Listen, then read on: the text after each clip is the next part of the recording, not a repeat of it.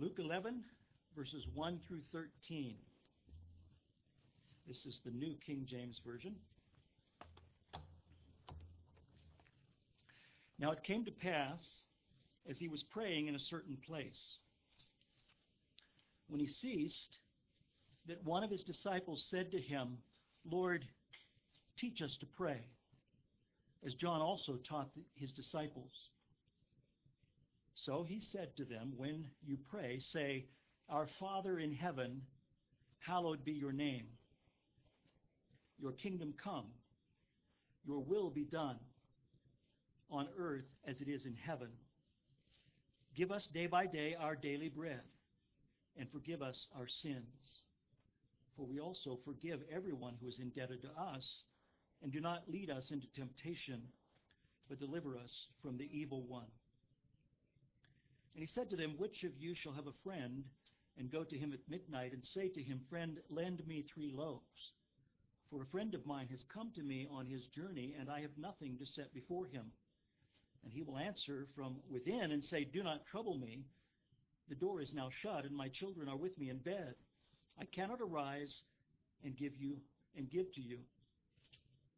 I say to you, though he will not rise and give to him because he is his friend, yet because of his persistence he will rise and give him as many as he needs. So I say to you, ask and it will be given to you, seek and you will find, knock and it will be opened to you. For everyone who asks receives, and he who seeks finds, and to him who knocks it will be opened. If a son asks for bread from any father among you, will he give him a stone? Or if he asks for a fish, will he give him a servant, serpent instead of a fish? Or if he asks for an egg, will he offer him a scorpion? If you then, being evil, know how to give good gifts to your children, how much more will your heavenly Father give the Holy Spirit to those who ask him? The mystery of the incarnation, God the Son became flesh. He was truly man and truly God. And I believe that in his sinless nature, even as a child, Jesus prayed more fervently and earnestly than any of us have ever done. It must have been a marvel to behold Jesus wrestling in prayer as his intimate disciples saw him uh, go off to pray. There were times, I'm sure, that they were in his presence when they were praying aloud together, but to watch him wrestling like Jacob of old, foreshadowing Jesus himself, hanging firmly onto the promises, believing and trusting in his Father. Born to Mary and Joseph, as a child he matured into adulthood. What was it like for Jesus? And we know he he enjoyed life. He was sinless and under the favor of his Father. This is my Son in whom I am well pleased. Listen to him. But there's a psalm that has given insight that I think it's worth thinking about. In Psalm 88, the psalmist is reflecting upon God's salvation in the midst of terrors. The sons of Korah are credited with this psalm. But near the end it says, Lord, why have you why do you cast off my soul? Why do you hide your face from me? I have been afflicted and ready to, to die from my youth. I suffer your terrors. I am distraught. Your fierce wrath has gone over me. Your terrors have cut me off. They came around me all day long like water. They engulfed me together. Loved one and friend, you have put far, far from me and my acquaintances into darkness. I wonder if, as a boy, Jesus experienced those night terrors that sometimes children face. Did he awaken at night? Did Mary and Joseph comfort him? The Hebrew word here for youth is literally boyhood. This is the way our Psalter renders that portion. O Lord, why cast my soul away from you? Why do you keep your face hid from my view? From youth or boyhood I've been distressed, about to die. Your terrors I have borne, distraught was I. Your burning anger over me has passed. Your terrors all have cut me off at last. All day like floods your terrors round me surged. They cover me. By them I've been submerged. By you I am of all my friends bereft, and those who loved me are in darkness left. Of course, this is consummated at the cross when his closest disciples had deserted him as a man. He experienced these things genuinely.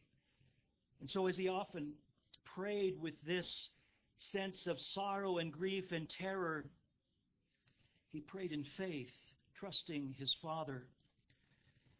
In Hebrews chapter 5, verses 7 and follow, following, we give this, we get this picture of him praying in the days of his flesh when he had offered up prayers and supplications with vehement cries and tears to him who was able to save him from death and was heard by his godly fear, because of his godly fear, though he was a son, yet he learned obedience by the things which he suffered.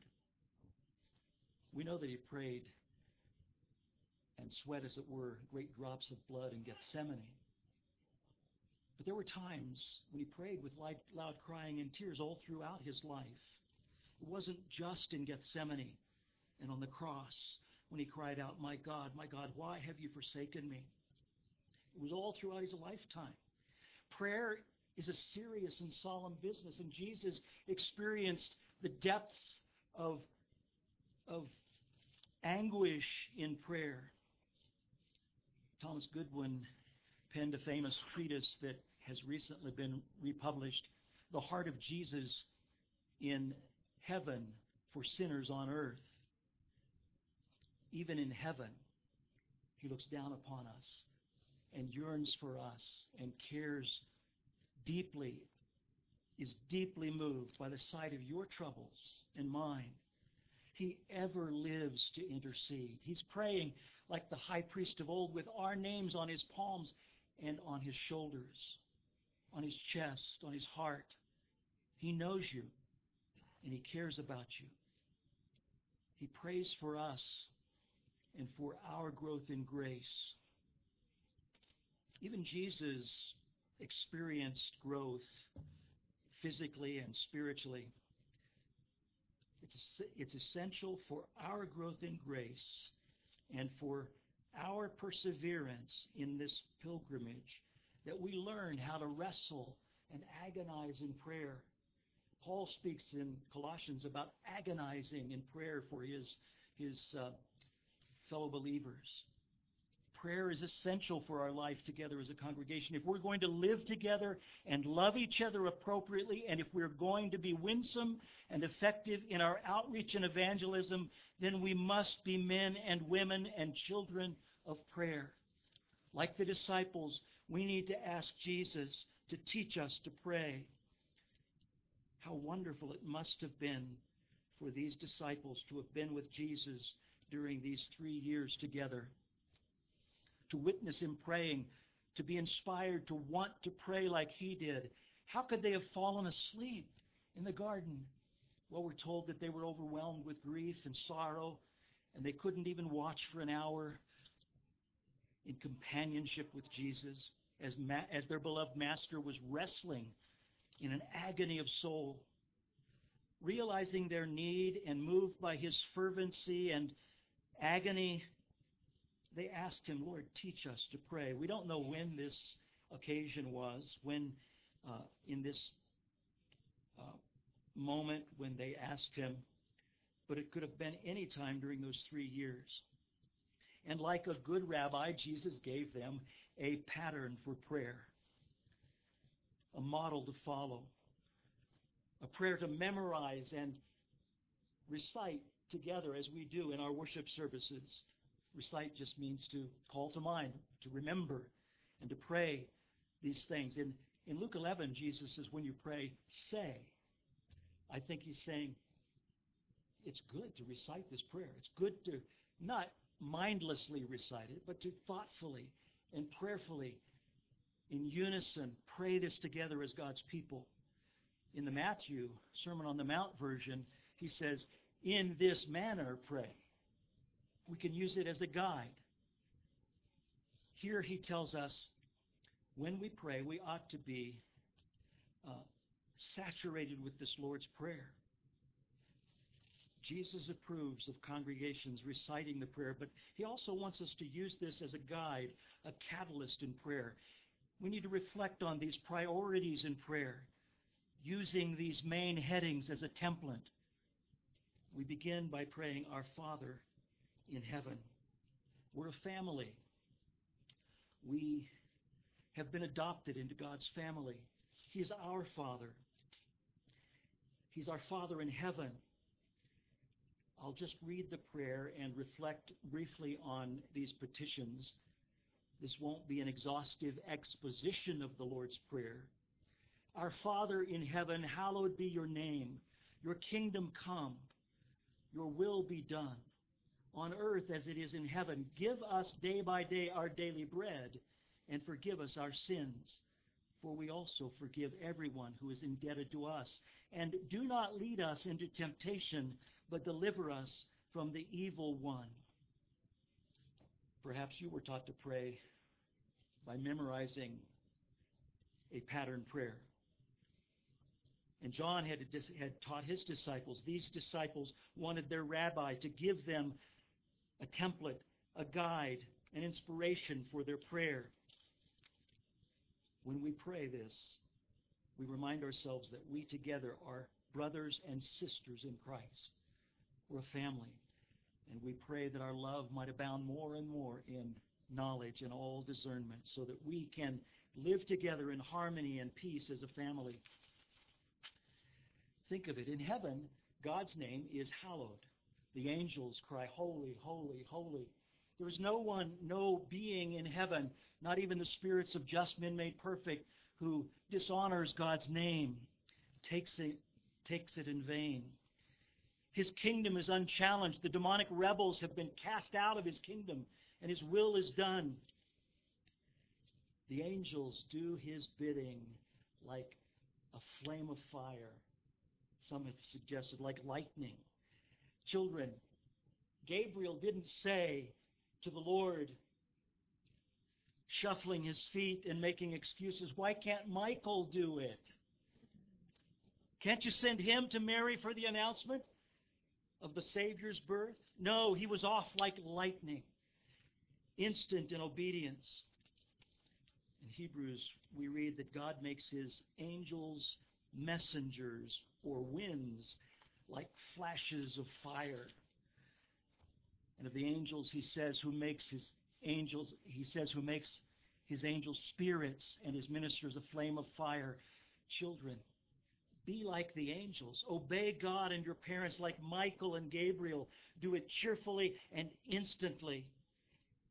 Be off like the wind. Ask the Lord to help you. Be like the angels. He says, Go on and pray for our daily bread. And of course, we're praying for physical nourishment. We need our daily nourishment for our bodies. But I believe here that Jesus is concerned more about our spiritual nourishment.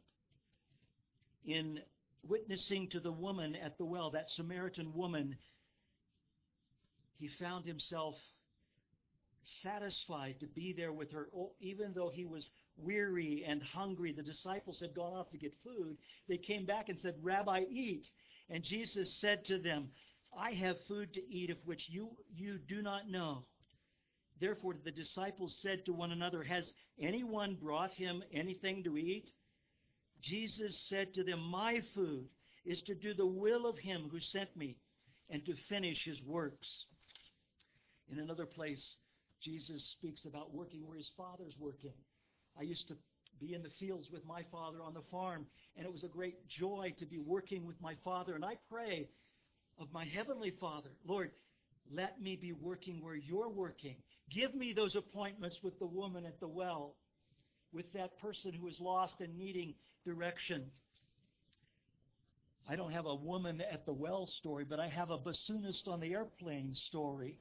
One time I boarded the airplane in Pittsburgh to fly to Kansas after a synod meeting, and a young lady who was just graduated from uh, a university brought her $18,000 bassoon onto the plane and put it on the shelf above. She didn't trust the men to put it on the cargo.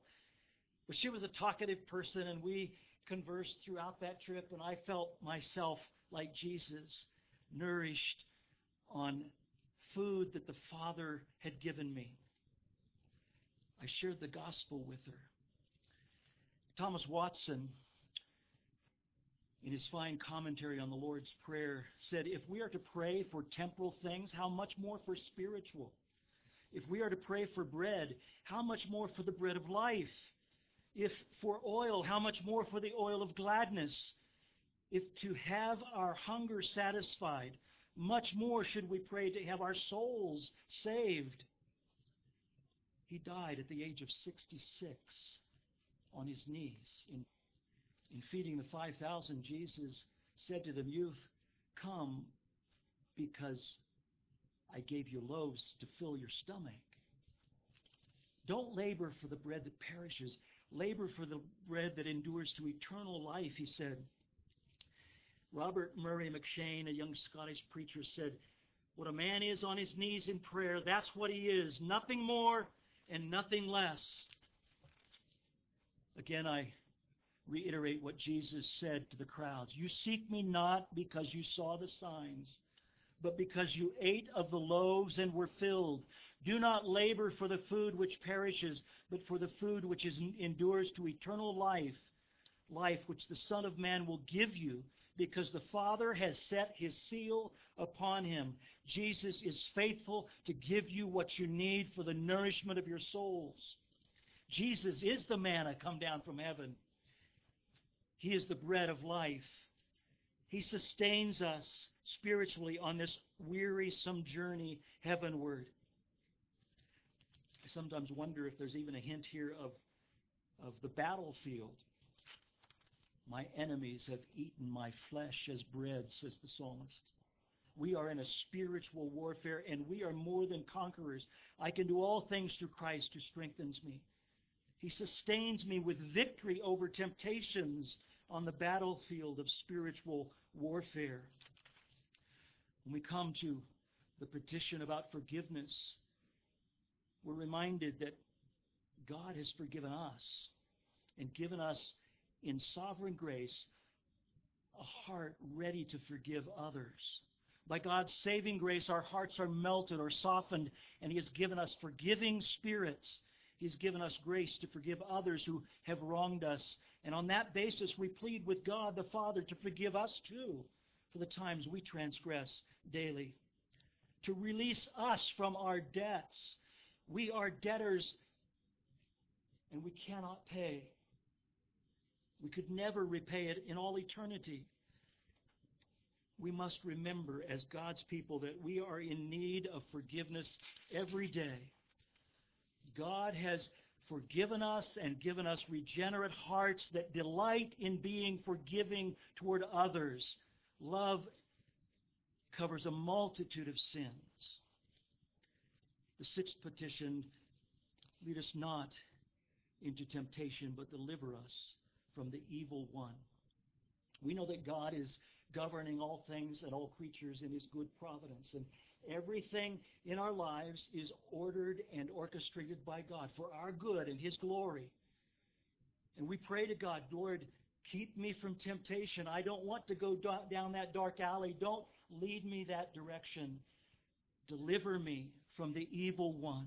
He's like a roaring lion prowling about, seeking whom he may devour. He knows your weaknesses, and he will exploit those weaknesses. In a sudden temptation, we can fall like David in his sin with Bathsheba. Lord, keep us and deliver us. These are the essentials of prayer. The Lord said, Simon, Simon, indeed, Satan has asked for you that he may sift you as wheat. But I have prayed for you that your faith should not fail, and when you have returned to me, strengthen your brethren. Jesus prayed for Peter.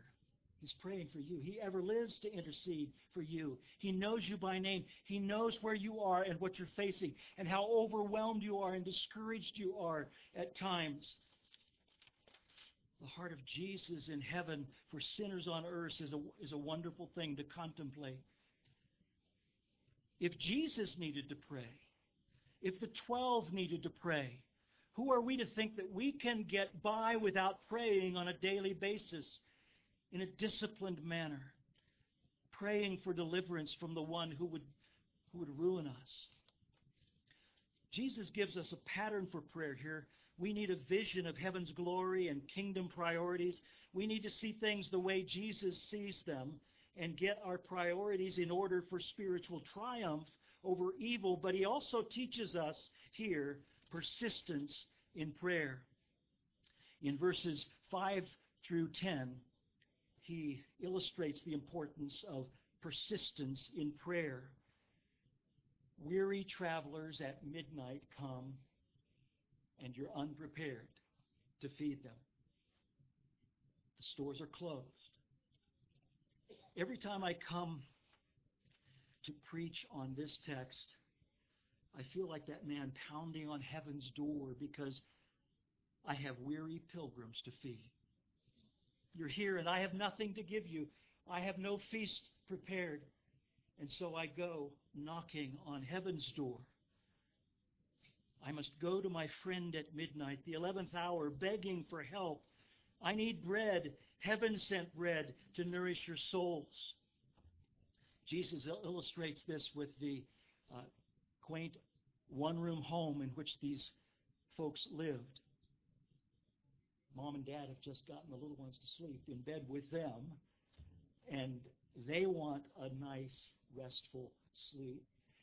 And along comes a neighbor knocking on the door, and the master says, finally gotten the children to bed. Be quiet. Go away. But he persists. And Jesus said, even though he's his friend, he won't rise and give him bread. Yet because of his persistence, he will give him as he needs. Now, God's not reluctant to give us what we need. He's ready to answer our prayers. But he wants us to always pray and never lose heart. He wants us to be persistent in prayer. He says here, ask and you will receive. Or I say to you, ask and it will be given to you. Seek and you will find. Knock and it will be open to you. For everyone who asks receives, and he who seeks finds, and to him who knocks it will be opened. I'm not a great grammatical scholar, but uh, when I was in seminary, they taught me the present continuous tense of verbs. And I've often wondered, is Jesus saying here, just keep on asking, keep on seeking, keep on knocking, be persistent? In that passage in Jeremiah that we looked at this morning briefly, where Jeremiah sends a letter to the exiles. He says, For thus says the Lord, after 70 years are completed at Babylon, I will visit you and perform my good word toward you and cause you to return to this place. For I know the thoughts that I think toward you, says the Lord, thoughts of peace and not of evil, to give you a future and a hope. Then you will call upon me and go and pray to me, and I will listen to you, and you will seek me and find me when you search for me with all your heart. I will be found by you, says the Lord, and I will bring you back from captivity. I will gather you from all the nations and from all the places where I have driven you, says the Lord, and I will bring you to the place from which I caused you to be carried away captive. Nehemiah claimed that promise. He knew it was 70 years and it was time to go back, and he prayed fervently for the Lord. He sought the Lord. Be persistent in prayer. Former pastor of ours during seminary days, Gordon Keddie, has published a book on the prayers of the Bible. Just today, in today's devotional, we read from Luke 18. He says, Jesus' application of this story to prayer is basically this if a bad judge will listen to a complaining woman how much more will God avenge his own elect who cry out day and night to him? If a widow can persist with a lazy, uncaring judge in an unjust world, will you, Christian, not pray earnestly with believing perseverance for His grace in this world and the next? No, of course, God's not a, a lazy, wicked judge. God is righteous, and God is ready and eager to give you what you need. But He wants you to pray and to learn obedience through persevering in prayer, praying through the long nights of great trial and trouble in your life. One of the Psalms that gives me comfort is Why must I grieve all the evil accomplished by the evil one? Keddie goes on to say, It's a long way to Australia, but you will not get off the plane before you arrive simply because you can't wait that long, will you? We're li- we are this living spiritual house of worship that He is building, and He longs to meet with us here in this assembly to comfort and encourage us. His glorious presence is not physically visible like the Shekinah glory of God of old, but we see the glory of God in the face of Christ, and it is reflected in the glory and joy of your faces. Your faces tell the tale. Your testimony to the grace of God in your life cheers the spirit of the weary pilgrim. I can't nourish your souls. I'm just a beggar. And I desire for you to feast on the Word of God at the Lord's table, for you to be joyful, radiant, bold witnesses for Christ, to experience, even in the midst, even in the midst of persecution, as Peter said, joy inexpressible, full of glory. So Jesus here not only gives us a pattern for prayer, teaches us persist, persistence in prayer, but he gives us a promised answer to prayer. He teaches us to claim his promised Holy Spirit in prayer.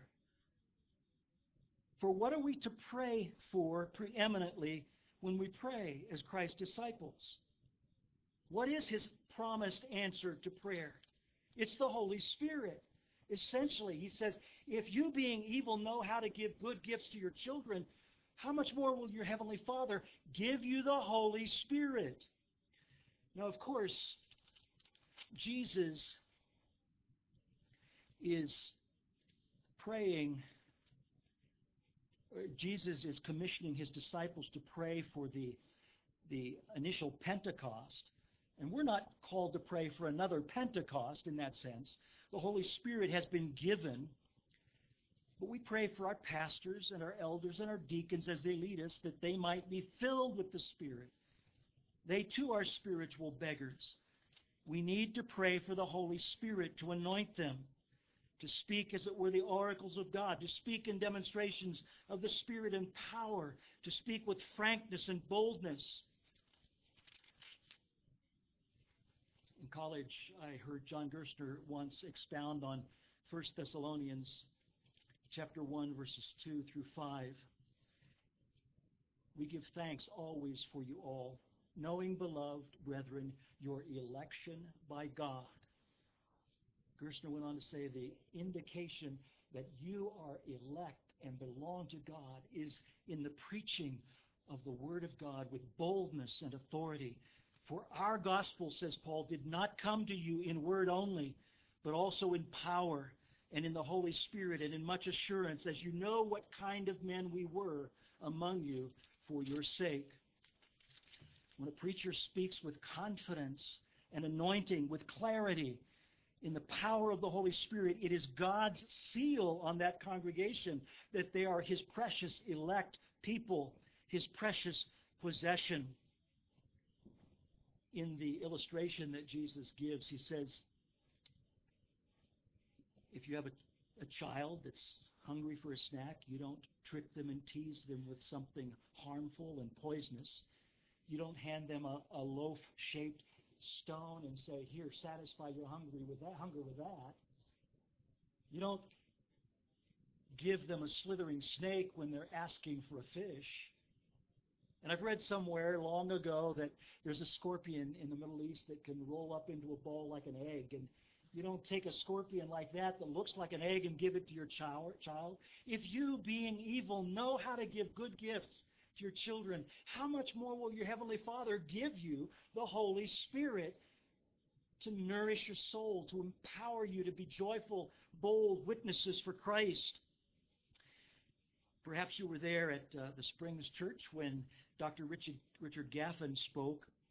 His book, Perspectives on Pentecost, was a great help to me in my youth as uh, I struggled to understand this charismatic movement that was all around me. My friends were speaking in tongues and experiencing uh, things that I had never experienced.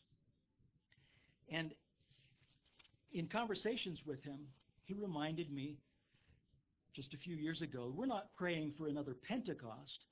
These disciples were to pray in preparation for that first Pentecost. This was their great prayer mission as they waited to be baptized with the Holy Spirit. And look at the transformation.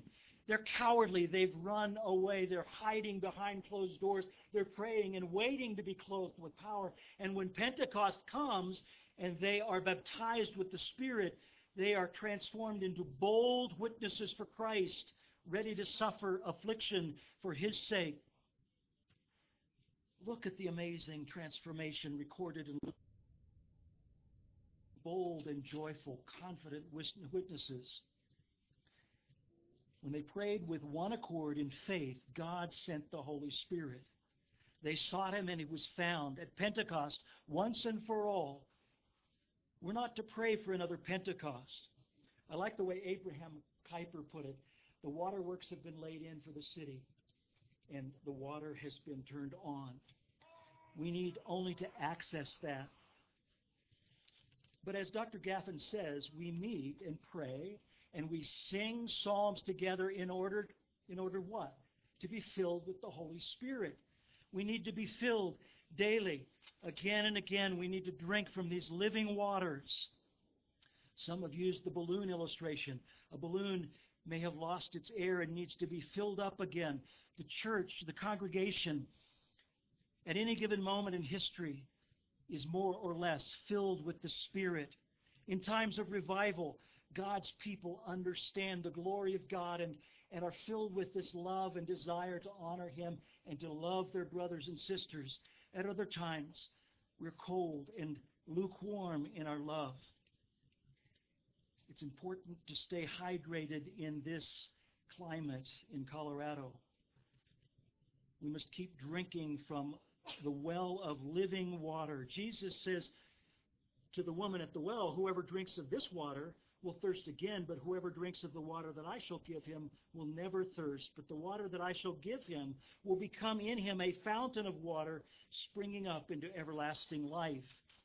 In John 7, at the conclusion of the Feast of Tabernacles and the water pouring ceremony, Jesus stands up and says to the crowd, If anyone thirsts, let him come to me and drink. He who believes in me, as the scripture has said, out of his heart will flow rivers of living water. John records, but this he spoke concerning the Holy Spirit, whom these believing in him would receive, for the Holy Spirit was not yet given, because Jesus was not yet glorified. And so, as Paul says in Ephesians 5 and, and Colossians 3, we sing the Psalms to drink deeply and to be filled with the Holy Spirit. Jesus says and wants us to pray for the Holy Spirit to be filled, to be wise and discerning for life. He wants us to be empowered to speak confidently and boldly in our day to day witnessing as God works in the lives of His elect, bringing them to salvation. Don't you long to be a faithful witness to the lost soul along the way, to that woman at the well, to that bassoonist on the airplane, that stranger on a bus, to a friend or neighbor or family member. As God is working, we work alongside our Father in heaven. C. John Miller was a, a well known theologian, professor at Westminster Seminary in Philadelphia, and a missionary to Uganda. I have been so blessed by his little, book called Evangelism and Your Church. He came to Geneva College when I was there as a student in the 70s. It was a weekend conference on evangelism, and I don't remember anything he said. What I do remember is gathering together in a circle and sitting beside this man who had learned how to pray like a beggar, like a shameless beggar, asking God for the Holy Spirit to give him boldness and confidence. In his little book, he says there's something um, that God provides through prayer. It is our door to it, is our door of access to the Heavenly Father, through which, as His adopted sons and daughters, we receive His grace to do His work. And again, it is the Holy Spirit who brings our prayers to the Father. The coming of the Holy Spirit and the believer's consequent new access and power in prayer are what make the difference between the Old Testament church and the New Testament church. Under the Old Covenant, God's people were notorious for not stirring themselves up to pray. But Christ's resurrection and ascension ushered in a new age when his people were dwelt, indwelt by the spirit of prayer, who warms our hearts to approach the Father and who makes intercession for us so that our prayers may be heard. In short, what the Church of Jerusalem had discovered was that the work of the gospel required the gift of the Spirit's filling, sought in fervent prayer. Without this heavenly anointing, there is only an earthly work. Our words have no power unless the Spirit speaks through us. And they have no effect unless the Spirit applies them to men's hearts. D. Martyn Lloyd Jones was also influential in my life through the years. When I was at seminary, I read his lectures on preaching and preachers and was first stirred to understand that if I'm going to preach in demonstrations of the Spirit and, and of power, I need a filling of the Holy Spirit. I need, as Lloyd Jones would say, to be baptized anew with the Spirit, to be transformed, to be given a joy unspeakable, full of glory. In his series of sermons published in a book called Joy Unspeakable, he tells the story of a common carpenter, David Morgan. And he says that he went to hear a preacher one night, and he was, he was deeply moved by this good and godly man.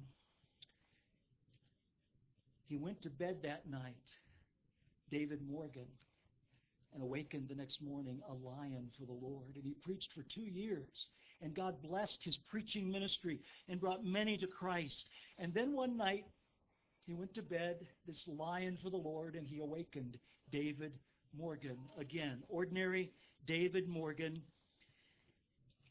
One night I went to bed filled with this power that had accompanied, accompanied me for two years. I woke up the next morning and found that I was David Morgan once more. And he continued, says Lloyd Jones, to be David Morgan until he died about some 15 years or so later. God is sovereign in giving us the Holy Spirit, in anointing us, in setting us free to speak with clarity and directness to people about their eternal salvation.